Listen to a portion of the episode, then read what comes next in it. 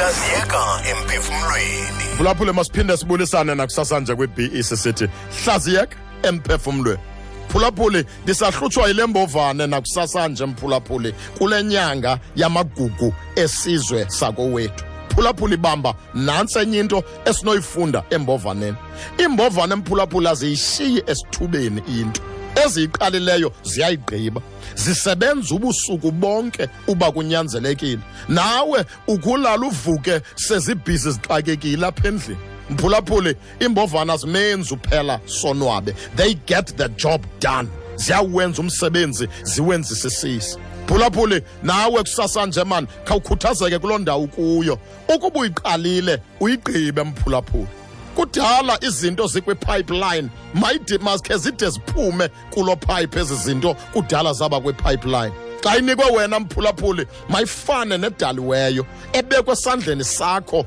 ingaboli kodwa yenzeke yidwa uyisayine kudala uyijamele yidwa uwamakishela amaphepha mphulaphuli kudale kuwe le imeyili kudala wayivula nje kwade kube nini uyoyiphendula nini yenza izinto zenzeke funde embovaneni imbovane they get the job done masibe ngabantu abanjalo mphulaphuli nakusasa nje abawenzayo umsebenzi wenzeke nini emani eqhakazileyo kuwena kodwa kwandigcibilele